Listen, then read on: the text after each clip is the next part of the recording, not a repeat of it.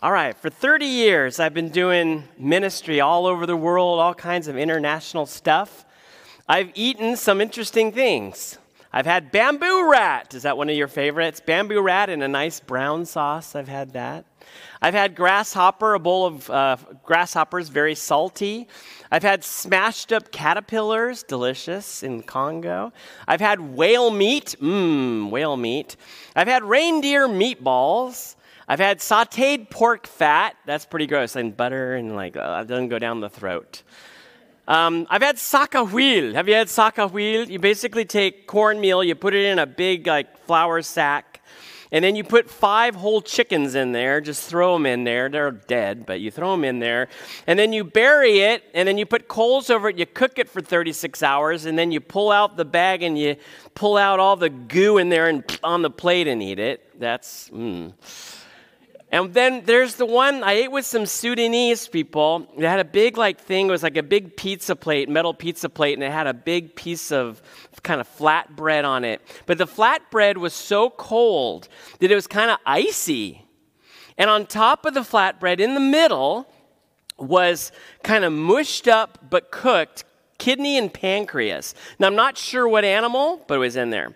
So, what you do is you take the bread, there's no utensils, and then you take the bread and you kind of squish some of the meat in there and you eat it. The Sudanese, they loved it so much, they would like put, you know, put their fingers in there and they'd eat it, and then they'd lick their fingers and then put their fingers back in there, you know. That one, that was a tough one. Um, language. I've had a lot of language issues. I've told people around the world that I'm pregnant, and that's been a bad thing. Um, I remember doing a sermon in Uruguay once, thinking I was preaching about spiritual gifts. So I did a whole sermon on spiritual gifts. God gives you these gifts, and you're supposed to use these gifts for the glory of God. And, you know, everybody has different kinds of gifts. But I found out after the sermon was over, I didn't say the word gift. I was saying the word donut. And God has given you spiritual donuts, and everyone has different donuts. And God gives you these donuts to give Him glory. And I don't think the Uruguayans really got much of what I'm said. And then there was the team, it wasn't me, but there was a team that was in Monterrey, Mexico, and we were in an airport, and they weren't one of ours. We saw them. They were leaving Monterrey after doing ministry with children for a whole week. Now, they didn't know Spanish that well. They thought, because they were in a place that was very warm, they thought that on their shirt it said, It's hot here. You know, I'm hot here.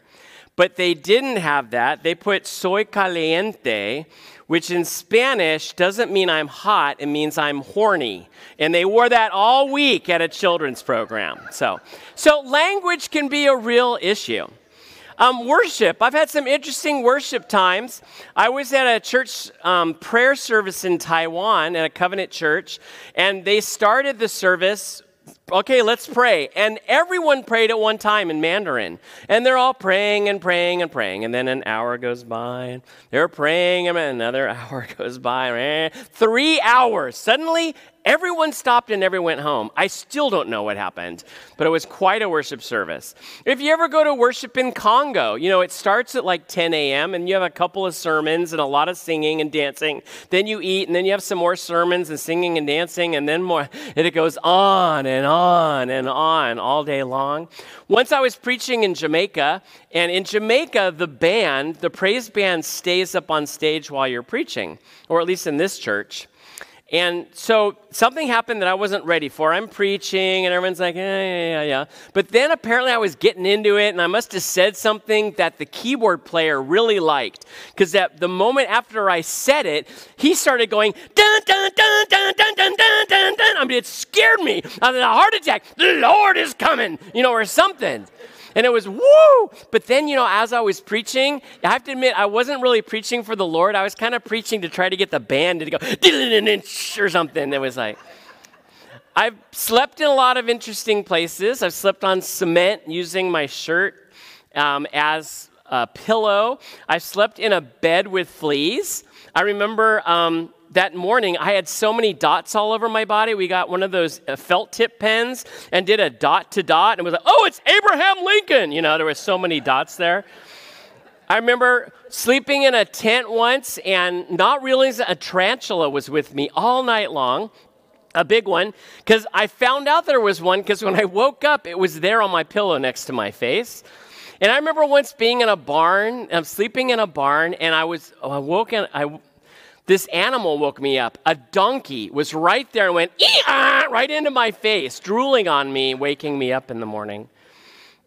I've been scared. Um, I was driving in Guatemala once, ran around a corner and saw a bus crash. I saw the bus crash and roll into a ravine. It was filled with women and children. I stopped my car and ran, broke the back windows. I remember the mothers kind of cr- crushing to the back of the bus, throwing their children at me because the bus was tipping and it looked like it was go down, going to go down the ravine even more. I remember being in a Mexican town when a drug cartel, the Zetas, took over the town and they killed some police officers. We, my family, my son was only one years old. We went to a house. We hid in the house for about five hours, and no, no one was outside. I didn't know what to do. We finally just got in my truck and drove as fast as we could out of town. We didn't see anything, but that was scary. I remember being in Kenya and taking a small plane from Kigali to Nairobi. My wife and I, we were trying to figure out should we go on June 4th, June 5th? What day should we go? And we just randomly picked June 4th. So we got in this little plane, 12 passenger plane, and it was kind of like over the mountains into Nairobi. We didn't know that the next day, that very same plane crashed into a mountainside and killed everybody on board. Just thinking, what if we would have picked June 5th? I've wondered at how people survive. I've been in the Dominican Republic after a huge hurricane near the Haitian border, border, being in these little villages where everything has been washed away. People are in the mud, people are scrounging in, in river beds looking for things. They have no utensils, no food, no nothing. And I wonder, how do people survive? I went to Zimbabwe, and Zimbabwe has 90% unemployment. And they have a corrupt, horrible government, and their economy is so bad that their money is basically worthless. And the way they survive is they grow food on their plots of land and they eat whatever they grow, and that's about all there is. And I've also been amazed at all the things that God does around the world. About in an East Asian country, a group of young adults, I'm meeting with them and they want to share with me their testimonies. Their families are all Buddhist, and one after one, they all said the same thing. I have decided to follow Jesus and give him my life. My family has disowned me, but I am going to live for Jesus, and that's the decision I've made. One after the other said almost the same exact thing I'm giving my life to Jesus, but my family has disowned me because of it, but I'm still willing to follow Jesus. Or the group from your church that went to Kenya met some amazing people who work where young women who are 11 and 12 years old are sold as brides to older men. They're usually abused, and they help get these women, young girls, out of these horrible situations, and they train them and they educate them and they give them a chance at life. Or the Hindustani Covenant Church, which is an incredible church that does ministry in light red or red light districts where women are sold into slavery by their families as prostitutes. And then they have children. And so the church goes in and cares for the women, helps get them out if, if they can, and educates their children. And they go into slums in India and they do microloan programs and educational programs. And they go to agricultural areas and teach people how to do agriculture in more efficient different ways. They do things all over their country. I have learned so many things from the global church. So many things in 30 years. Philippians 3:20 tells us that we if we follow Jesus, we are citizens of heaven where the Lord Jesus Christ lives. And we are eagerly waiting for him to return as our Savior. We are citizens of heaven. When we give our life to Jesus, we become citizens of heaven. Now, our citizenship here in the United States, or where it kind of matters a little, but it's the citizenship that really, really, really, really matters is the heavenly citizenship. That's the one that only really matters and lasts forever. So, I have learned so much because I love being a citizen of heaven with all the rest of the global church. We're all citizens together of heaven, we're all in the same citizenship. So I decided to ask some global church leaders, you know, What have you learned from Americans? Have you learned anything good from us? And they gave me some great answers. I wanted to share with you kind of some of their answers that they gave. They said, You know, we've learned a lot about organization from you guys. You know, you're really good at organizing things and you're punctual, not all of you, but punctual and practical, you know. We love that about you. And you've, you've taught us a lot about generosity. Even though you have a lot, you are willing to give away a lot. And that is incredible what you do. You're very creative. You're very inventive. You love, there's a problem, you love to solve problems. You love inventing new things. And it makes us want to be creative. And you want to do things with excellence. When anything says made in the USA, that you're saying made with excellence and quality. We love that about you. And the one that surprised me is a few of them said, we're amazed how optimistic you are. You guys always look at things optimistically, and you have this joy about you. We love that joy that you have. And they love that about Americans. We've learned about that. And so the global church has learned things from us, and I have learned so many things from them. And I want to share some of those things with you. One of them is generosity. They're generous in a different way than we are. We're generous from all that we have, right? They're generous from the lack of, they have no resources, and yet they're still amazingly generous. You think of, remember when Jesus sit with his disciples and he's in the temple, and they're watching people give offering. And some rich people come in and give a bunch of offering in the temple offering, and then a widow comes in and she puts in two little pennies, and it's all the money she has. And you remember what Jesus said to the disciples? That woman, it's the widow who gave the most. Because she gave out of her poverty, she gave everything she had. It's amazing what the global church does, even in the midst of poverty, how generous they are. Remember, we had a team in Honduras, a youth team, and one of the youth this one young lady, she stayed in one of the homes in Honduras, and she really connected with the five or six year old girl that lived in the house. And that five, six year old girl had a toy. A toy. It was a doll. And this doll was everything to her. This doll, she would lay, if she wasn't playing with the doll, she would lay the doll on the pillow of her bed. That was everything. When the week was over and the girl um, from the States was heading home, the little girl ran into her room, got the doll, and gave it and said, This is for you to take home to the United States. Gave her her only toy, her doll. This young lady from the States came to me crying and crying. I can't take this. This is her only toy. This is the most precious thing. I said, You have to take it. It's from God. This is a gift from God. This is something that you will remember the rest of your life about generosity. That this little girl loved you so much, she gave up the only thing that she had because she loves you. I've learned a lot about generosity. I've learned a lot about hospitality.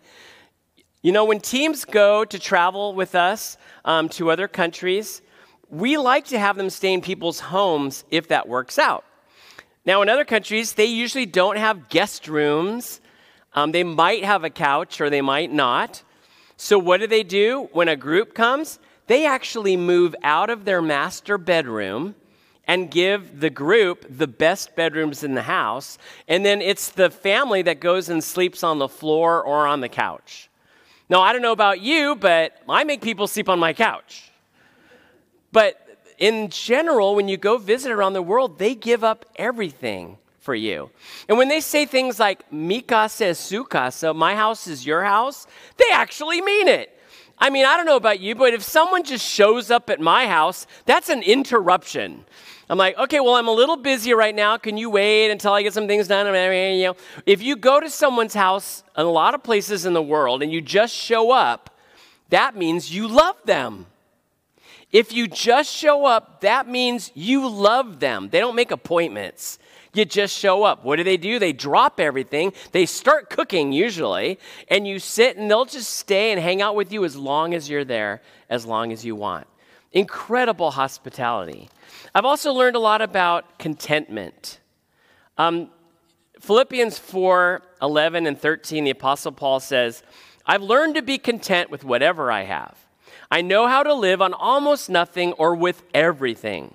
I've learned the secret of living in every situation, whether it's with a full stomach or an empty stomach, with plenty or little, for I can do everything through Christ who gives me strength.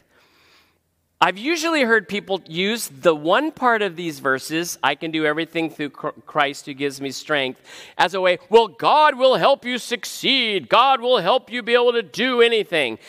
But it's in the context of contentment.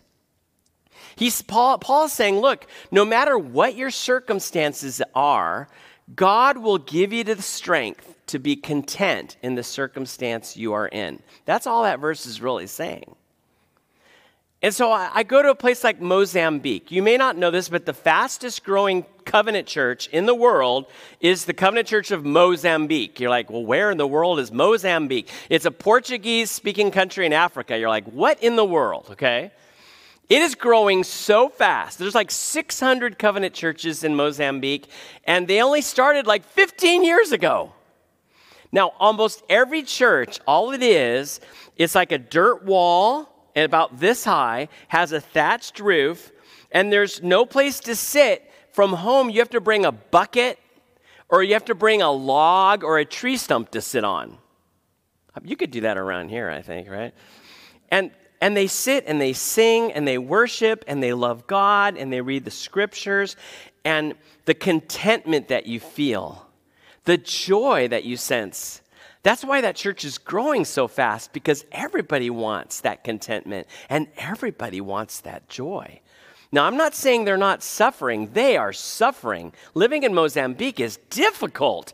They have typhoons, they have incredible poverty, but in the suffering, there's contentment. It's not happiness, because happiness is dependent on circumstances, but they have joy and a contentment because God gives them the strength to be content. I've also learned a lot about faith and prayer. I've noticed that people who have very few resources, they tend to pray a lot. And I know this is crazy, but they actually believe God answers prayers. Isn't that weird, you know? Like, if you have no resources and you have no way out, you have no options, what do you have left? Prayer and faith. That's all you've got left.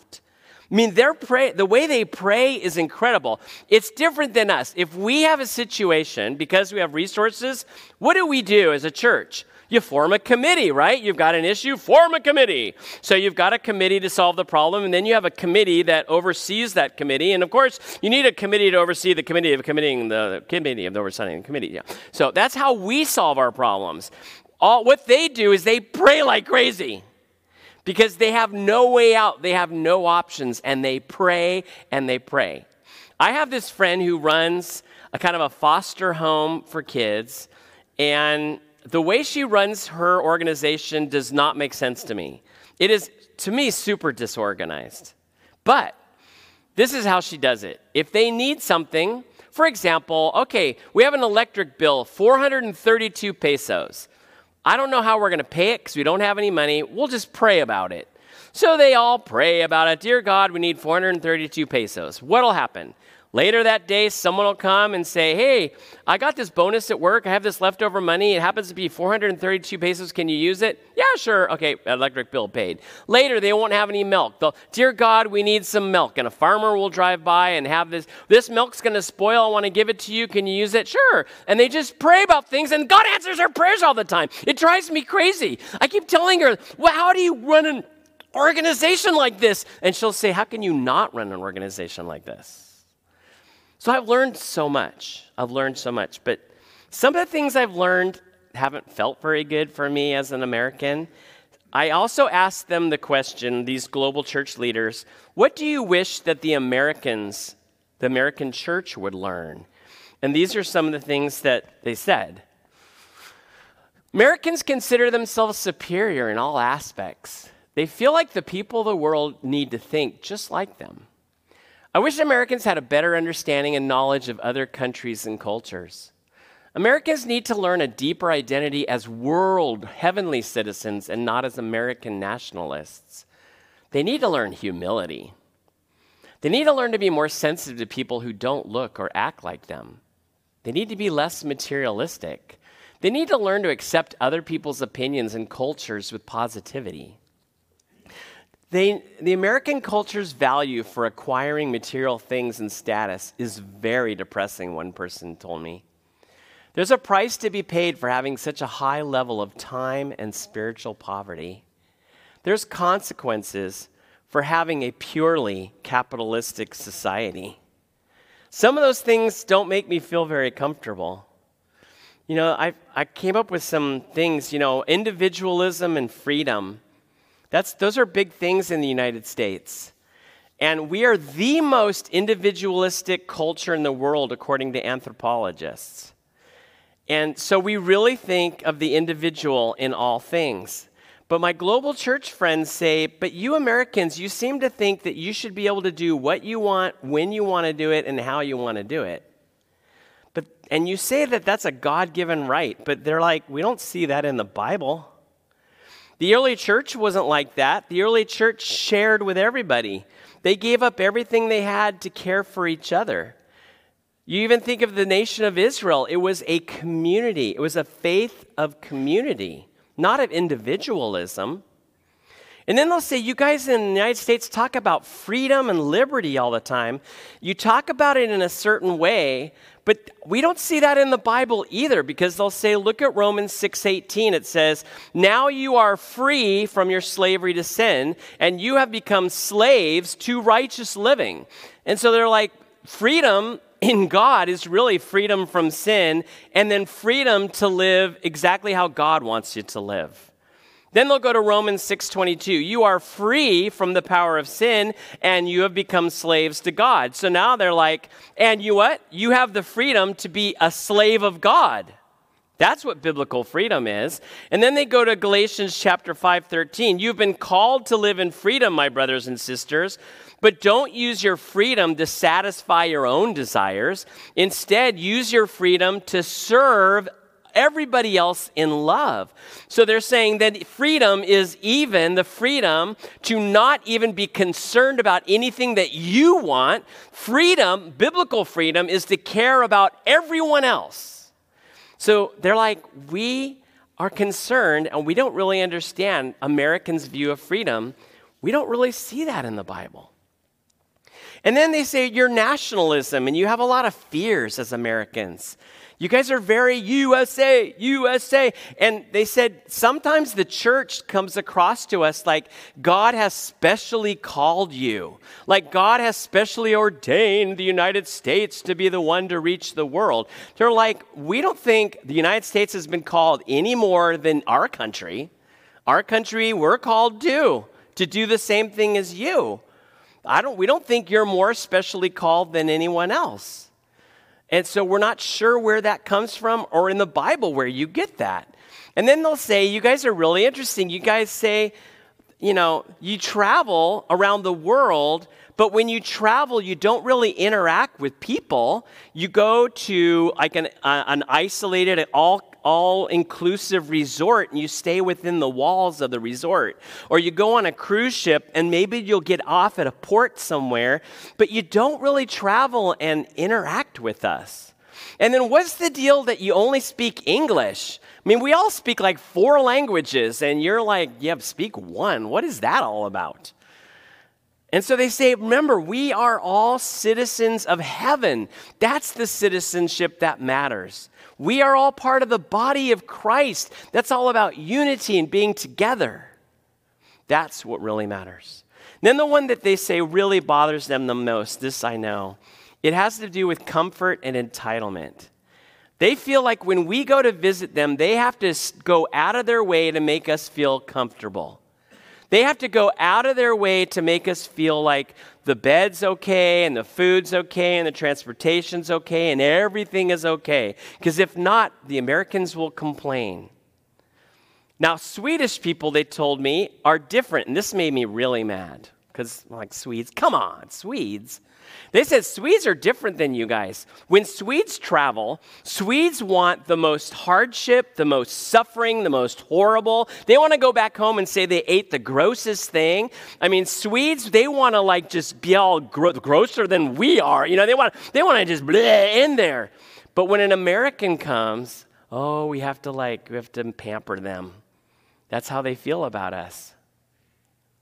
I remember we had a group in uh, Nicaragua, and this church had rented the group to stay at a rental home on the beach. Pretty nice, right? On the beach. That was a nice gift from that local church. But in Nicaragua, they don't have very good infrastructure, so there's not always water, right? And every day electricity goes out for a few hours in the whole country, okay? This is the way it is. At the end of the week, there was kind of an evaluation time, and the team said, Thank you for everything you've done, but I don't think we'll be coming back because the house that you had us stay in didn't always have running water and didn't always have electricity, and we need to go somewhere where we have those things. They actually, I grimaced, I cringed when I heard that evaluation from this American group. And so they struggle with those things. The Apostle Paul says, he writes in 2 Corinthians, Jesus said to him, My grace is all you need. My power works best in weaknesses. And then the Apostle Paul said, This is why I take pleasure in weakness and in the insults and in the hardships and in the persecutions and in the troubles I suffer for Christ. When I am weak, then I am strong. And the global church says, we really wish that you, as Americans, would learn that verse. And so here's really, though, the point of the whole sermon. Those were just examples, okay? So now here's actually the point. That was the beginning, and this is the real thing.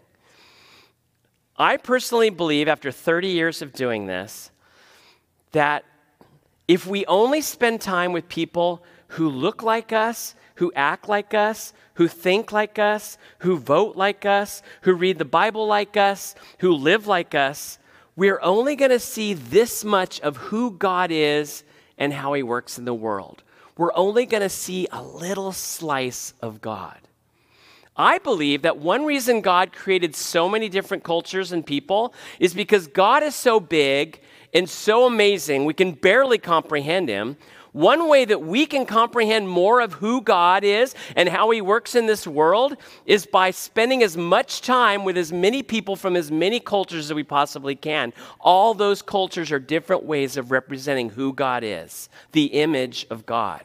So, if you really want to get to know God and you really want to expand your view of who God and how He works in this world, then we need to intentionally okay? It's got to be intentional because it's not normal, right? We don't normally like to hang out with people who are totally different than us. Even if they love Jesus like crazy, we tend to hang out with people like us but to intentionally spend time with people who don't look like us, who don't live like us, who don't talk like us, who don't even read the Bible kind of like us exactly, but they still love Jesus with all their heart. When we spend time with people like that, our view of who God is and how He works in this world expands and explodes. And we have to be intentional about that. So, what can we do? How do we do that? You know, we go, we buy Christian books, right? I don't know if some of you read. What if you read books that are written by people who are not from the United States but love Jesus? Non American authors talking about God. Or watching videos by people speaking who are from other countries and they totally love God, getting a new perspective. What if you go to Superior and hang out with some people who are different then I've heard Superior's got some interesting people over there, you know? Yeah. So, or Duluth for sure has people that are really different than who you are, but they love Jesus. I know. Minneapolis, for sure, you go to Minneapolis. There's all kinds of people who love Jesus, but act and live and talk and look totally different than you do. You could go to another country and even do that. Now, some of you are like, well, when my kids grow up, that's what we'll do. No! Start them young. That's my opinion. Start them young. My kids are 10 and 13 years old. They've been to five continents. They've been to over two dozen countries each. They have met global church leaders from all over the world. They made friends with kids from all kinds of nationalities who they can't even talk to because they don't speak the same language. But I have yet to hear a parent say, How horrible that you're doing that to your children. I've only heard parents say, That is awesome. Now, I know you may not have that much of an opportunity, but to expose your children to people totally not like you who love Jesus, what a way to expand your child's view of who God is and how He works in this world. If you need any help with this, let me know because this is what I do for the whole Covenant Church. You know, we organize short term trips. Your church will go on short term trips. We know you had a group that went to Kenya. And, well, I mean, we even do trips for individuals, for couples, for families, to all over the world so that you can learn from the global church. Yeah. And we even have this internship program. If you're like a young adult and you're like, I'm thinking maybe international ministry would be great, but I don't have any experience, then Send me a message, call me. I could set something up for you for like two to 12 months. You will learn from the global church. What if you're even retired? Oh my goodness, retired. Or you're even, you know, old like in your 40s or something, you know, and you've got all this experience and skill. We can set up an immersion opportunity for you. I have this couple came to me after the first service and said, I'm a nurse. And um, I mean, we're, they were talking, and I'm an administrator, and yeah, we could use, it would be so awesome to go somewhere for two to 12 months. Not only utilize your skills, but to learn from the global church. Yeah. We even have a thing called revision trips where we can work out something where your church staff and maybe other church staffs from covenant churches nearby will go somewhere to another part of the world. And our tagline for these revision trips is learning from the global church. Can you imagine if your church leaders learned from the global church and came back all woohoo? You know, that would be awesome. Now, some of you are like, well, I can't travel anymore the way things are. We even do stuff online, so you have no excuse. Called Merge Connect. And we can even connect you with global church leaders and believers in Jesus all over the world online. And so, my challenge to all of us is let's intentionally take the time to learn from the global church so that our vision of who God is and how He works in this world will expand and explode beyond belief. Lord, thank you so much. We have so many opportunities. Now we have online video like Zoom and stuff we can use. And it's really easy to travel now, way more than it used to be. And we can interact with people even who aren't that far away from us, who are very different than us. And yet they love you with all their heart. And we can spend time with them. And when we do, we're like, we never thought that God was like that. And yet our view of you expands. Our view of you becomes more passionate. Our view of you explodes. Help us to intentionally make that happen in our own discipleship and in discipleship for our children and our youth, because that will really, really move them into a deeper understanding of who you are and how you work in this world. In the name of Jesus, we pray. Amen.